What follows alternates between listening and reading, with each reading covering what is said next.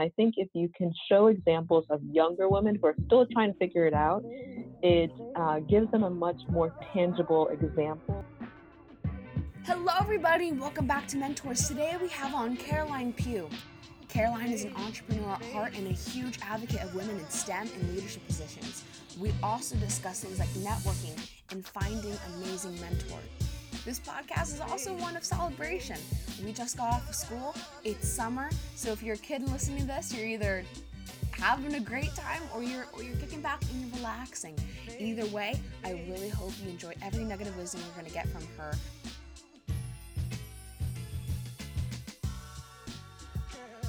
Hello, everybody, and welcome back to Mentors. Today we have on Caroline Pugh. Caroline, thank you so much for being on. Thank you for having me. Yeah. Uh, so the first place I really wanted to start out was with your story, um, where you started to where you are now, because I know that you've got a really different story compared to most um, to most kids, even. I certainly don't feel like a kid anymore. That's for sure. Um, but yeah, I guess everything did start when I was a kid. Uh, I first became interested in technology. Uh, I think with seeing how my dad kind of shaped his career. Uh, he was an engineer his whole career at GE, and uh, specifically, he was a uh, steel manufacturing engineer, and so he was working in these large steel mills all over the world. And we lived in five different countries, where I got to be exposed to a lot of different ways that people interact with technology, which was also really interesting. Uh, and I think really shaped the way that I currently think about technology.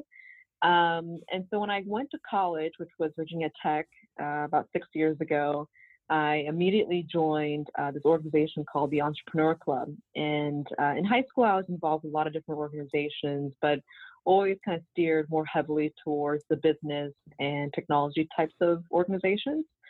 Um, and when I first joined the Entrepreneur Club, I just immediately fell in love with the people in the room. Everybody had an idea that they were working on, and these are all people who are 18, 19, 20 years old. No one was telling them to be there, no one was telling them to work on any other side projects besides school.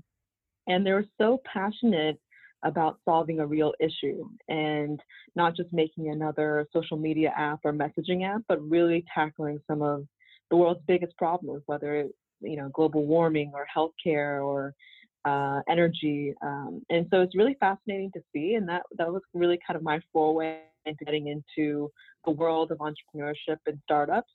Um, and then my sophomore year, I ended up starting a company of my own uh, in the healthcare tech space, where we were actually developing uh, 3D human scanning technology, and we were applying that into uh, e-commerce and then also healthcare, where uh, people could essentially get scanned uh, using our 3D body scanner, uh, which was installed into gyms and hospitals. Uh, and the people would be able to have access to their accurate body um, metrics, so like their uh, BMI, their height, weight, body fat percentage, and then it would be downloaded straight to their phone via our app. And I ended up running that company for about three and a half years. We had a team of uh, 14 engineers, and we raised about two million dollars in capital, and uh, it was it was a crazy ride, that's for sure. And I I think because of that experience, we kind of spun into the world of adulthood very early on because a lot of the time I was spending, uh, you know, was with investors and other business people and a lot of men in technology, and so I learned so much during that time, and I I don't uh, I wish I could almost relive it again because I just learned so much um, and experienced a lot of a lot of things. So uh, now I am currently in Washington D.C. and I work uh, with a man named Aneesh Chopra, who was the first uh, Chief Technology Officer of the United States under President Obama. And uh, he and I had met when I was actually doing my startup, and he was running for lieutenant governor at the time and uh, we were working on a couple entrepreneurship initiatives together. And uh, when I moved to DC, we caught up, and he was telling me a little bit about his healthcare data analytics startup that he had just uh, started with another businessman in DC. Thought it was super interesting and super fascinating, and I ended up joining his team, and he asked me to be his chief of staff uh, and uh, I have been working with him ever since, and it's been it's been a lot of fun. That's oh, I love that story. Sorry, Dad popped in really fast. he wanted to say hi, but he can't see. Um, but no, I absolutely love that story. And you know what really fascinated me was I read an, mm-hmm. an article about you, and at first you said with um, virtual mm-hmm. you, your first company, you're like you're like I didn't know, you know, you didn't really know the realm very well but then you learned yeah. so like how did you learn that fast and then also i was really curious about like how did you build that team mm-hmm. like what is the what are some like major yeah. team building aspects right well both are both uh, both are great questions and i think probably the hardest things about entrepreneurship and building a company is learning really quickly and building a team and then sustaining that knowledge in the team yeah. and so uh, for me I, I think uh, being so young and having no experience whatsoever in business or technology or building a company, I really relied heavily on the set of mentors and advisors that I had. Uh, and from a very early age, I always really loved connecting with people, and I realized that I learned the most just from talking to people about their own experiences. And I was never one to really read a textbook about how people did that. It was always through having one-on-one conversations or watching videos or listening to podcasts just like this one uh, of people building their companies and empires. And um, yeah I, I, we had a great advisory team and a great set of investors very early on which i feel very lucky for. And um, you know I, I think it's one of those things where entrepreneurs oftentimes get sucked into building their own product or building their own passions and uh, you oftentimes believe that just because you are so passionate about it or because you love your idea so much that everybody else is going to love it because it's such a no brainer to you. but you really have to take yourself out of that bubble to understand um, if the rest of the market actually feels the same way because oftentimes in the very beginning they're not and it's a huge and it's one of the biggest reasons why uh, entrepreneurs sometimes end up not being successful because you just have all these assumptions that people will understand the way to use your product just the way that you do. Uh, when in fact there's going to be a lot of coaching and a lot of iterations and a lot of beta tests that need to happen uh, in the first you know year or so before you can really get it right. Um, so for me, that process really talking to both mentors, advisors, and investors who have done it before, as well as um, just getting feedback from the market and, and getting feedback from people who have been in the industry for a long time. Uh, on the team question, I think because I was exposed to this entrepreneurship club network uh, early on as well, that was an initial set of people that we could really grow and develop from. So a lot of the people that I was involved with in the entrepreneur club were either our initial set of employees or uh, at least people who helped us along the way. And I think um, because we were one of the first and few entrepreneurs working on a really interesting uh, issue, uh, and we were also a hardware startup, we were the only hardware startup in the area at the time. People naturally gravitated towards us because we were just kind of like the weird kids doing this crazy thing. and uh, people wanted to help, and people just wanted to be a part of the movement. And um, which was fascinating to see. And I think as a student, you want to get involved with other, uh, you know, organizations or projects or activities. And I think working with us for free, and we were basically just paying our early set of employees with pizza and beer. Uh, to others, it was a really rewarding experience because we were building this real thing that you could see and touch, and a piece of technology that, you know, hopefully a lot of people uh, could use one day. And I think that offered a very unique learning experience to other people and other engineers. And so that's how we were able to build out that initial team. And uh, I think everybody on that team really gravitated naturally towards technology. And we're also, you know, entrepreneurs themselves. They're all very entrepreneurial and very, very hardworking uh, individuals. So um, I feel very lucky to have worked with them. And I think building a team is probably one of the most rewarding things that you could ever do. Definitely. And you know, that's honestly kind of what I'm going to try to do next year is build a team. So I was like, you know, might as well get some advice from someone who, you know, built an amazing yes. team. Because what I noticed what you were talking about is people gravitated towards it. And I think that's one of the smartest ways you can go about it. Because when mm-hmm. you start an amazing project, people that you mm-hmm. want are going to start gravitating like gravitating people that aren't yeah. interested in being like oh i'll kind of yeah. do this like i'll maybe right. help I mean, they don't go sign. Yeah it's a, it's a sure sign to know if you're what you're working on is actually interesting. Yeah because if people definitely. don't want to work for you or be associated with it or if people don't want to invest or if people don't want to be a part of it or have some sort of association with it then that probably means what you're working on. It may not be you know the product but that's why you keep iterating and that's why you keep gathering feedback.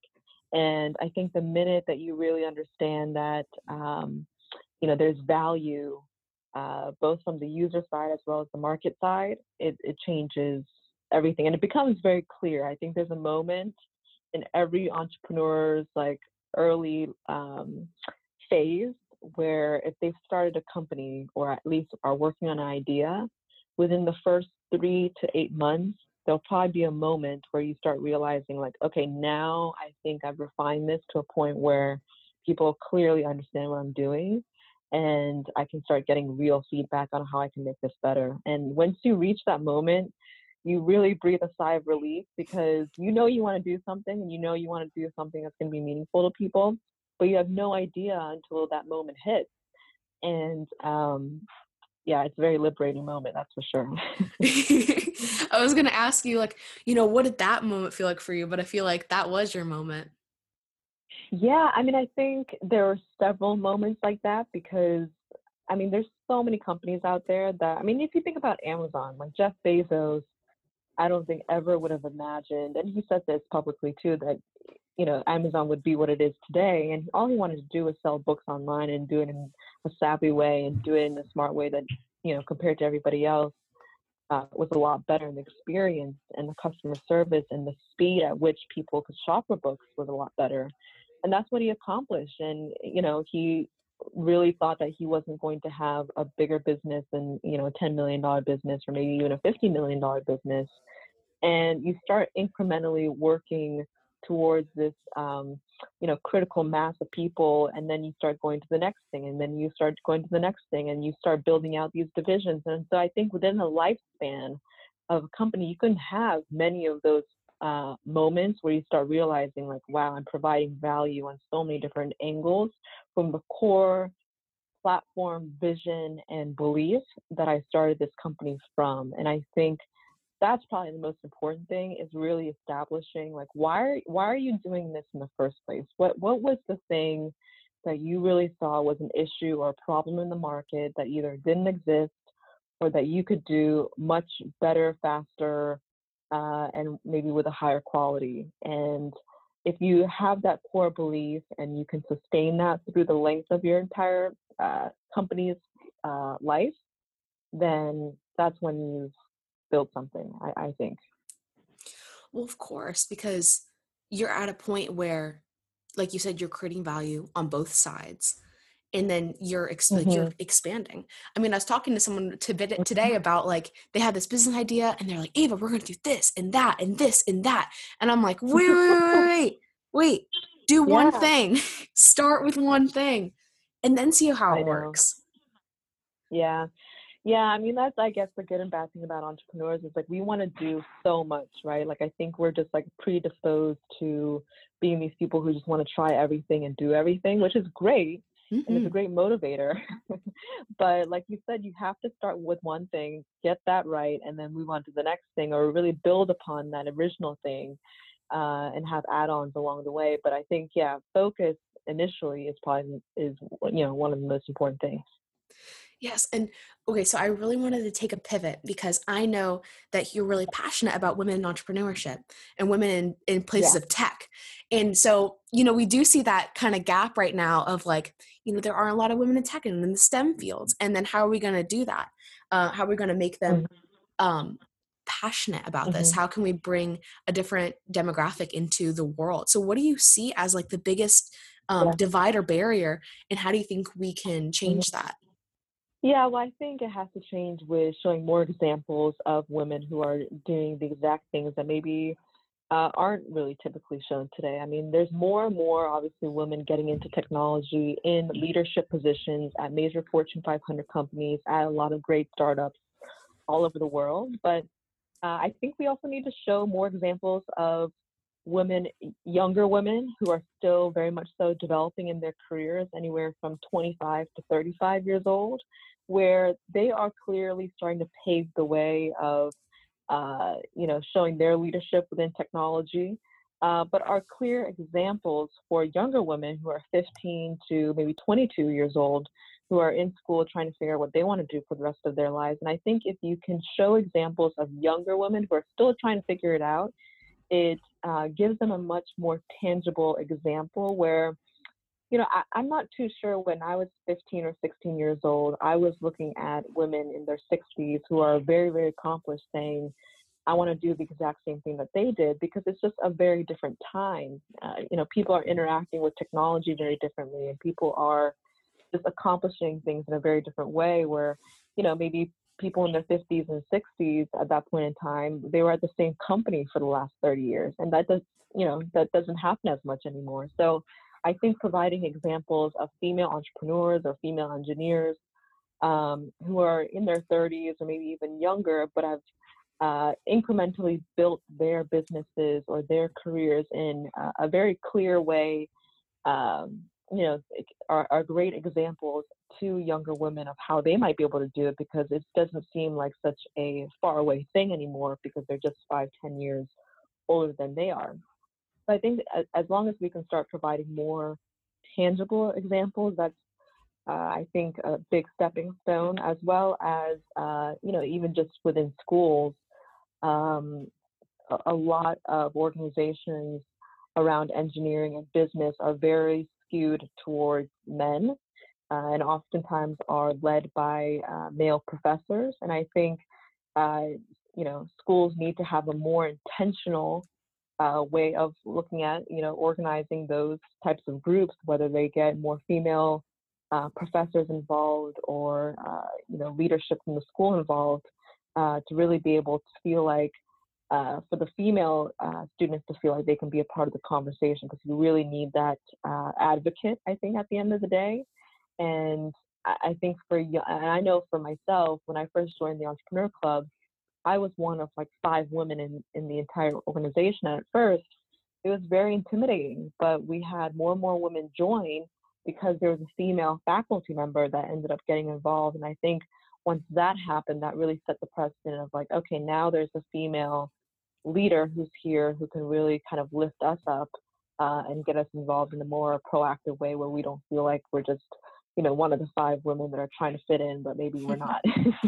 Oh so, definitely. uh, i think it's a combination of a lot of things and i think we're moving in the right direction and you know it's not going to happen overnight but it is um, it's moving in, in the right direction yeah, well, especially because like I've seen it in the innovation class. You know, my dad's kind of my dad mm-hmm. this entire year has been like poking me, like recruiting, like like get more girls to sign up, get more girls to join, because a lot of them, you know, view entrepreneurship or you know finding your passion like they all view it as like a tech thing. Mm-hmm. They go, well, I can't code an yeah. app, or well, I don't understand how to do this and this with yeah. you know, a computer or a laptop but it's not yeah. about that it doesn't have to be like that and then what you were saying like two really valuable points i kind of heard were because when mm-hmm. you introduce women in in positions like that you show two things like one i can do it too and mm-hmm. two oh wait yeah. i can do like this is an avenue i can take because not a lot of women not a lot of like not a lot of girls in my school think that like I actually, oh, I was at the gym today talking to a girl, and she's like, she's like, yeah, I was at first in art. I got a like a major in art. She goes, but then I realized that I can do something with that, so I got into game design. And she was, yeah. and now I'm yeah. building yeah, prosthetics. I, I completely agree with your point. I completely agree with your point. I think what you're saying is showing that it's possible and that it's encouraged and allowed. I, I think you know, oftentimes women don't think, oh, well, I, I shouldn't be an engineer or I shouldn't be in technology because I'm not supposed to do that.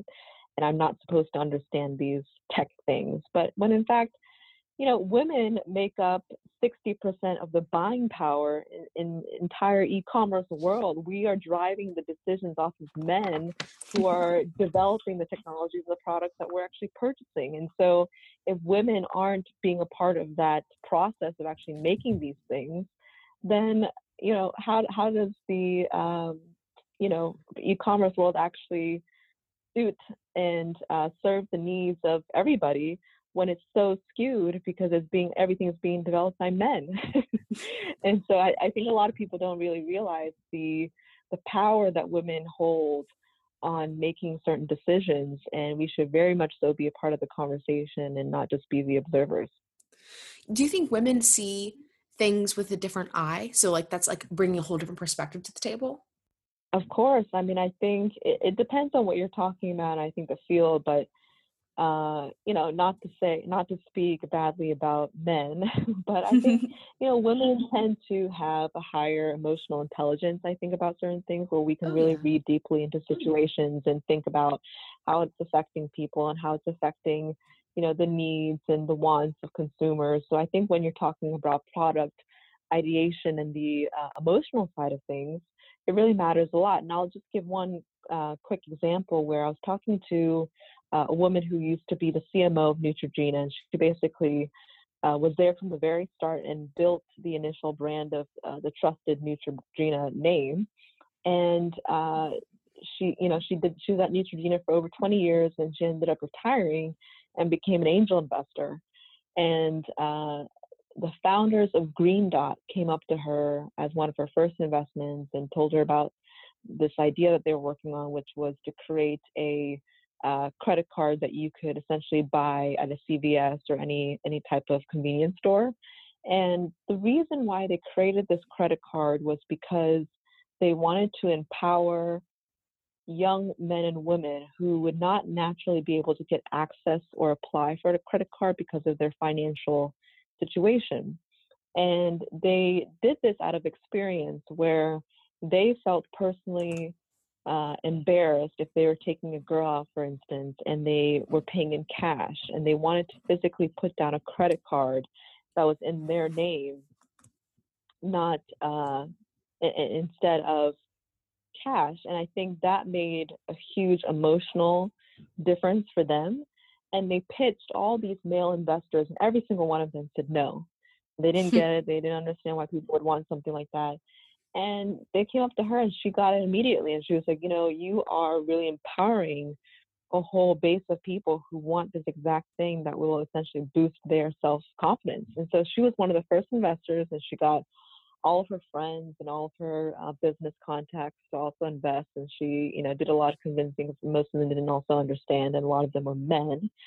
and what ended up happening was uh, within the next 10 years, Green Dot uh, was acquired for three billion dollars, and oh, wow. all those initial set of investors and, and people, you know, ended up investing because you know she really recommended it and they trusted her opinion. But for a lot of those folks, even putting down twenty five thousand dollars meant a lot, and they're like, this could go to my child's education, and that twenty five thousand dollars turned into, you know, a thousand x return and it changed all of those people's lives.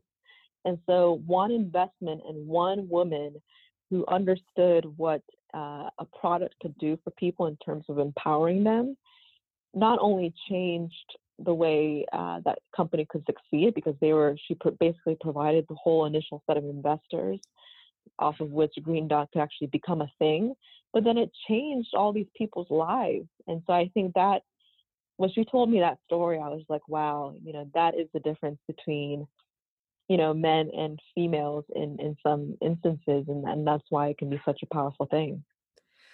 I've never thought about it from that perspective. Like, I, because I'm always really big on seeing the beautiful differences between people, right? And so, because mm-hmm. because I'm not, I'm never going to deny like men and women are completely equal. Like you just said, like we have such a higher emotional intelligence than most other guys. Not to say that they can't, but majority of girls do. and then when someone gets it, that's so because yeah. again, my, my mom did a similar thing. My mom, she's a nurse practitioner, an OBGYN specifically, and she saw mm-hmm. when she like when a lot of younger girls came in, they didn't want to be there. Mm-hmm. And again, it wasn't for things like I'm pregnant, it's like I need birth control. I like I need I need to have a talk with a doctor about things. I need to I need a lighter period, so I just need to get a prescription filled. Um, yeah. And so after she saw that issue, and like, oh, these yeah. young girls don't want to be sitting next to pregnant women. Let's set up a clinic mm-hmm. for them. And it took so Mhm. long because i don't think and again i can't speak for my mom but it might have been because a lot of the hosp- the hospital didn't get it at first but you know when they did she opened up the clinic and immediately she had this huge amount of girls rolling in being like we needed this we needed this Yeah. um because it's Yeah. a welcoming environment but like how Yeah. I think the root of it comes down to um the education of getting some of these girls in these positions because now you've honestly you've shown me the importance of having you know different the different varieties of people in different positions Mhm. of power so how do you Mhm. inspire you know younger girls Mhm. to get excited about tech because i'm not going to lie most of them Yeah. most little girls i know they kind of shy away they're like no like that's a robot and i don't really know how to do that so how do you how do you get them really hyped up about these things Yeah, I mean, I think a lot of conversations are centered around how do we get a person to be passionate about something? and it doesn't necessarily have to be about technology, but I think it's very hard to inflict passion. Like, passion has to come from inside. oh yeah Passion has to come from seeing something or experiencing something that fundamentally changed the way that you think about your life or the world. And so, you know, to me, it kind of bothers me when people say, like, how do you get people to be passionate about this thing? And it's like, you really can't. But what you can do, and I think the way that we can encourage women and females to think about their lives and their maybe their career paths differently is to show now the diversity of which you can accomplish. And uh, what I mean by that is now women are excelling in the arts, in music, in being successful chefs, and, and being successful businesswomen in various different types of fields.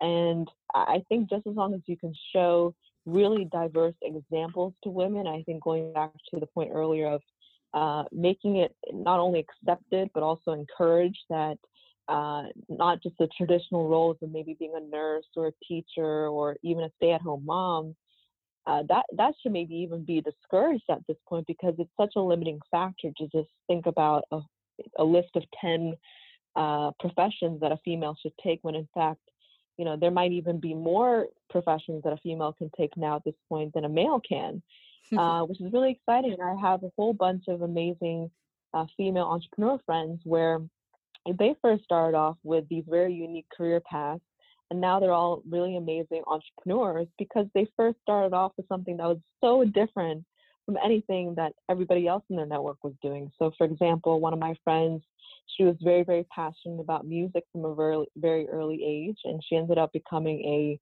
uh, international dj and she was going to all these music venues all over the world playing her music. And through that process she realized that the booking of musicians and the way in which people could do that or venues could do that was very flawed and uh, not very efficient as well as uh, the experience wasn't great for the, music- the musicians themselves. And so she ended up creating a uh, tech platform that allows musicians to essentially connect with venues or people who are looking to book them in a safe and efficient way.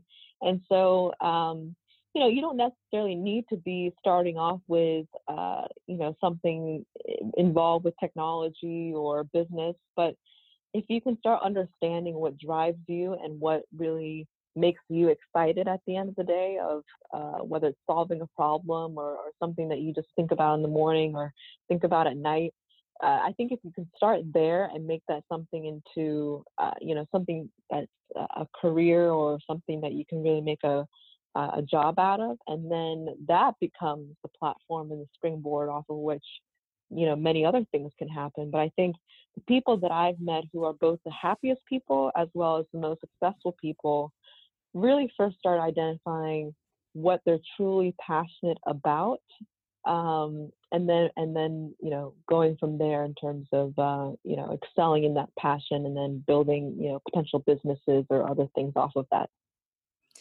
I can't agree with you more, especially on those type of things. I mean, because I was, um, I mean, I was talking to again that same woman, that same woman who was at first at art, then did game development. I was like, Mhm. honestly, if you make connections like that with like, you know, I can Mhm. start here but end up here. I was like, honestly, I love telling stories. I love listening to the stories. If you could add Mhm. like, you know, if you like think of puzzle pieces, if you add that with technology, you can get like well, one, you can get a podcast, but also you can get like game development. and I was like, Do you know anything about yeah. game development? And she's like, Oh my gosh, yes, definitely. And you know, she was so passionate, excited about those things. Because there's yeah, so many yeah.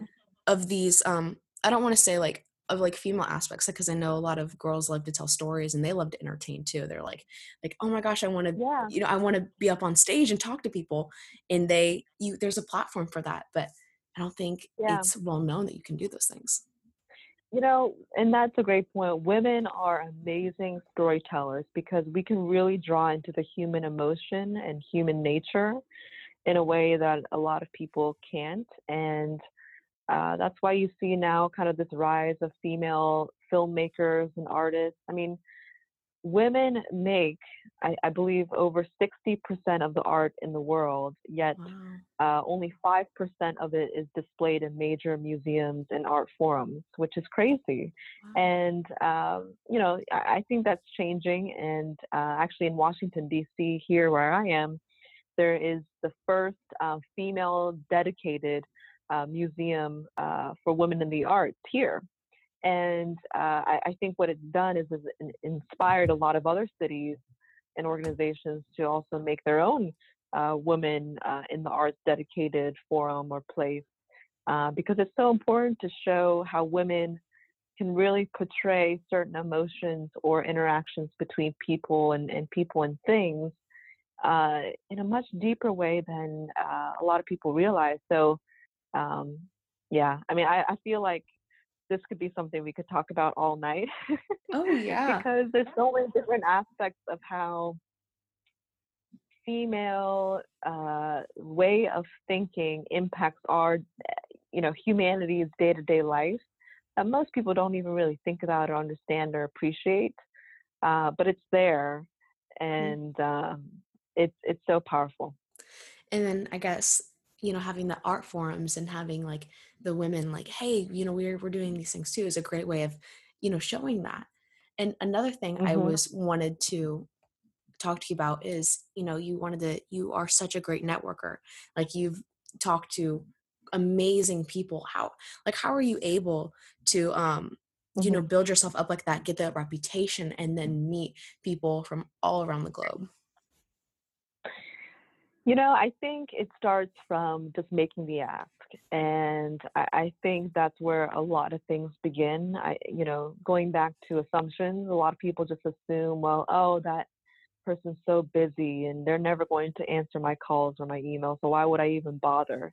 And I think if you start off with that mindset, then you're never even really going to be successful or you're never really going to get to where you want to go because you're already shutting yourself off and you're already limiting yourself. So, uh, for me, it's always been about put yourself out there. What's the worst thing that can happen?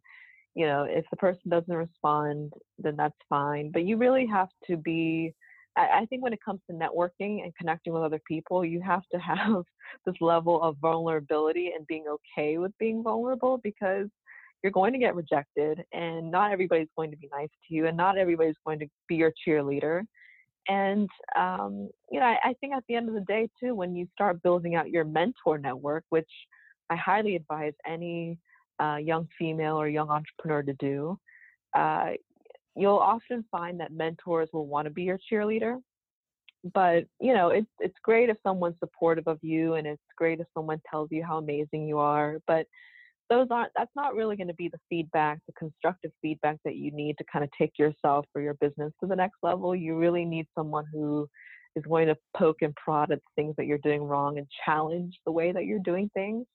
Mm. um, so i really encourage uh, people even though it might be a little bit painful to find people who are going to challenge you and and push you to the next level or at least set the example for where you need to go or where you want to go uh, because those will essentially be your role models in um, your business and career. So I think being really open minded to the way that you're connecting with people and being okay with rejection and being just completely uh, out there and, and making those asks and being persistent, uh, as well as building a mentorship network that will be both supportive as well as constructive towards your growth is really important.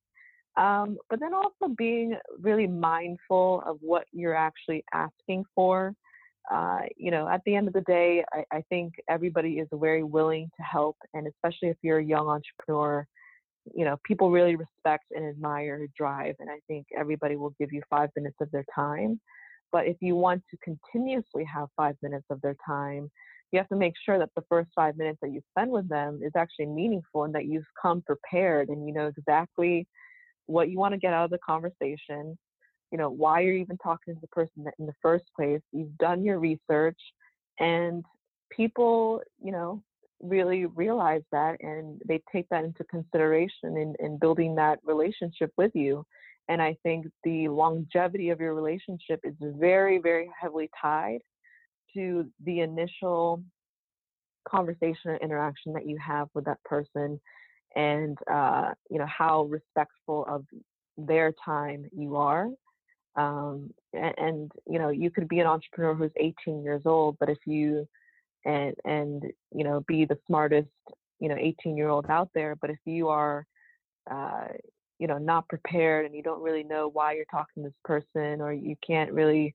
um, you know identify you know what you specifically would like their help on then they're probably not going to talk to you again.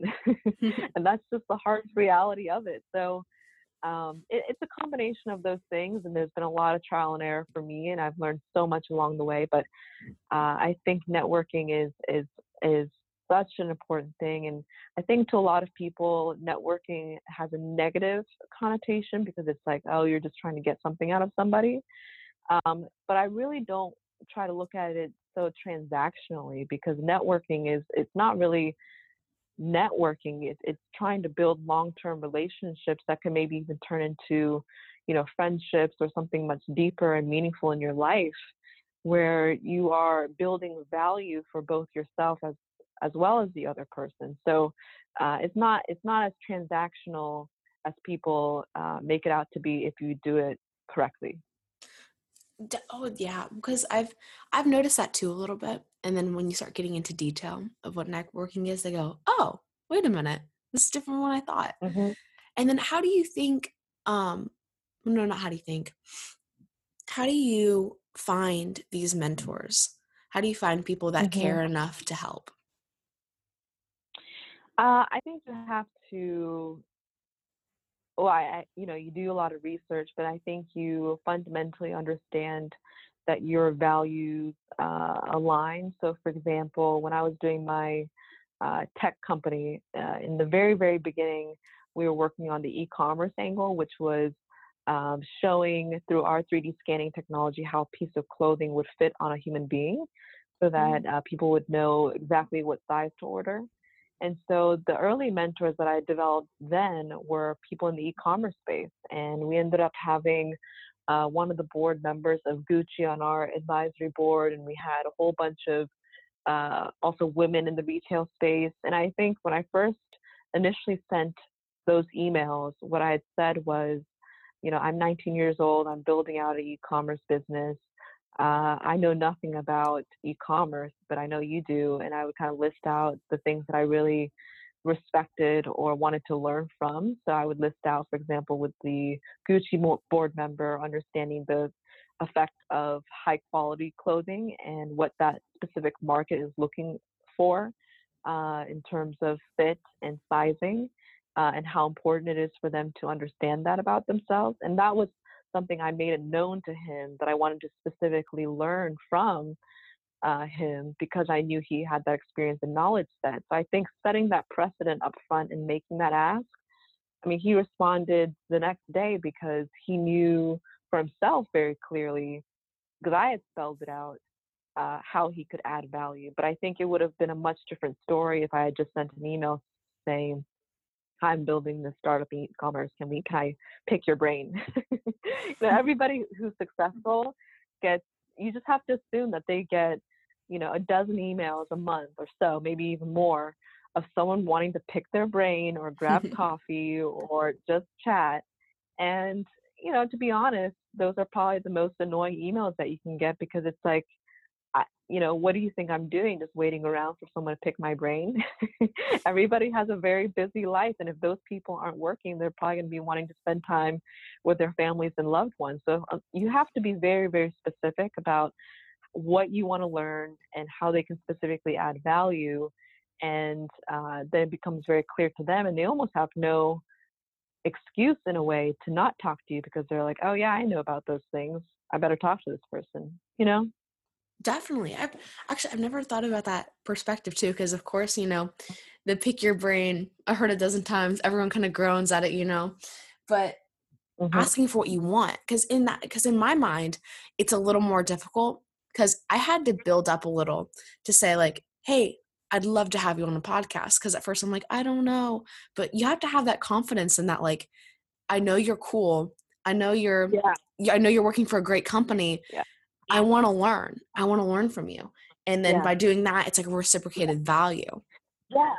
And I think with what you're doing for podcasts, it's like you've already talked to so many unique people who have such a unique perspective. And so that's something that you could directly incorporate into your ask. So if it's someone who, you know, someone you really want to have on the show and, you know, talk about how they've built a, uh, you know, company that specifically services uh, you know underprivileged people or, or something along those lines or uh, you know h- how they're building a nonprofit organization.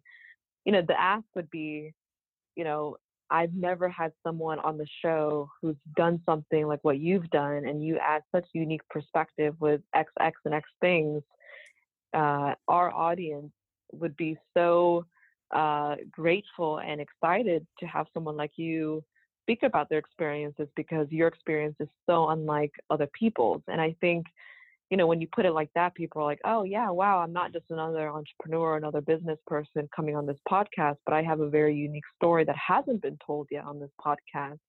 And so that's how I would be differentiated. And so it kind of puts the perspective on the other person where they're like, you know, I could be a pretty special thing on this podcast.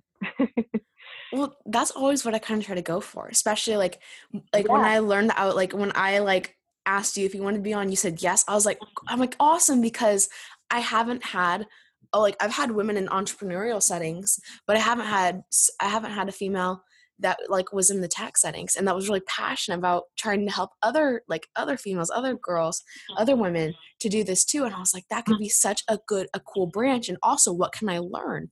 And then honestly mm-hmm. um you know you showed me a lot of different perspectives that you, you can take in and things like that and that's what i admire most about like again what you said about conversations. In the beginning you're talking about how oh you know i learn best by having conversations and that's how i understand i think when mm-hmm. you i think when two people sit down or you're listening to, to when you listen to two people sit down you get a good grasp of um of like of who they are what they do and then you get a grasp of like i don't even know how to say it like what you what you can do i don't know if that makes mm-hmm. sense yeah.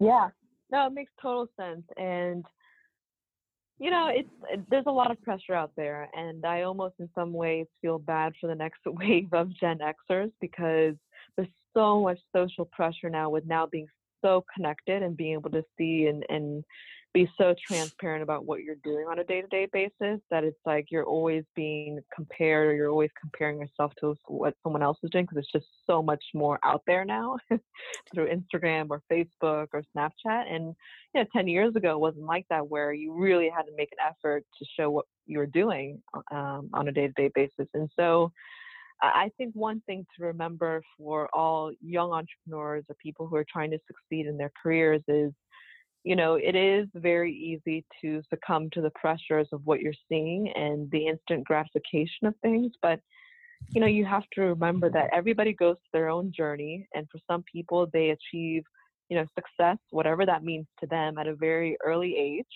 And for other people, you know, they might be passionate about something, but it hasn't turned into that thing that defines them or is their legacy until maybe halfway through their lives. I mean, there was one example of a woman that I had met a few years ago. And uh, she was actually a stay at home mom, and she had uh, five children, and her um, husband was a successful businessman. And uh, she had an epiphany one day, and she was like, You know, I am not happy, and I believe that I have a lot of traits that make me a leader, and I'm very passionate about this thing. And her thing was actually candles. she loved candles. She uh, divorced her husband and started oh. a candle company. and it became the largest uh, female owned candle company in the United States within the next 10 years. And she started when she was 46 years old. And to me, that was a prime and amazing example of someone who, uh, you know, they've always had these traits, maybe, in being a leader and uh, understanding how to build something. But it wasn't until a pivotal moment, until later on in their lives, where they realized that that was a, a, a time for them to act. And that's completely okay. And and she you know, now is in her 60s and she's built this amazing candle company and now she's running it with her daughter. And, you know, that's her story and that will be her legacy. But, you know, I think, you know, for a lot of women in their early 20s or mid 20s, you think, well, I, that should be me now. you know, I should start building my thing now. And it's totally okay if you don't know what that thing is. And we, we all go through our own path and our own journey and, and achieve things in very different ways. And, um, you know, I think it's important to remind ourselves of that. Otherwise, we're all just going to drive each other crazy. oh, oh, as I especially see it in the innovation class. I mean, because like my dad started to gain a lot of traction when he was 30, 40. And a lot of these kids, not a lot, but some are like, you know, why am I not successful now? Like, you know, what's help, mm-hmm. what's holding me back? What's what, what, what do I need to do? But you know, it's it's not the time yet you know you're not you're you haven't developed into the person you need to become yet. Then again i don't think you should be waiting like when's my time? When's my time? Like i think you should be like actively searching. Right. I think there is a good um yeah. healthiness of having that tension of like who am i? What am i going to be? Because that means you're searching that means you're thinking about it too. I mean going back to what you said of the social pressures that a lot of kids face honestly I don't think some of them are the best social pressures because you you know you get into this like you get into this loop of like oh you know what what are my like one of my stats on on my on my pages? Like how many likes did I get? How many people like comments? Am I yeah. good? Am I fine? And then when you get into those we get into realms like that compared to you know things like what you're doing when you have different those different mindsets those different eras of being um it just ah, I don't. It just makes the world of difference. Um, coming in and coming out of those phases. But again, for some people, yeah. it's just not the time. But when you think about it, that's mm-hmm. what matters. Exactly. Yep. And I think that was such a beautiful note for you to end on. And I'm so sorry we're running out of time. Where can everyone find you? Uh, people are welcome to connect with me on LinkedIn, on Twitter, uh, those are the two avenues that I like to connect people on, and uh, Instagram as well. Uh, I'm I'm open to anything. Awesome. Well, once again, Caroline, thank you so much for being on. Thank you. Hey guys, I really hope you enjoyed that conversation. If you like what we're doing, please help us grow by sharing our content. And if you have any recommendation for future guests, please email me at agwetrick at gmail.com.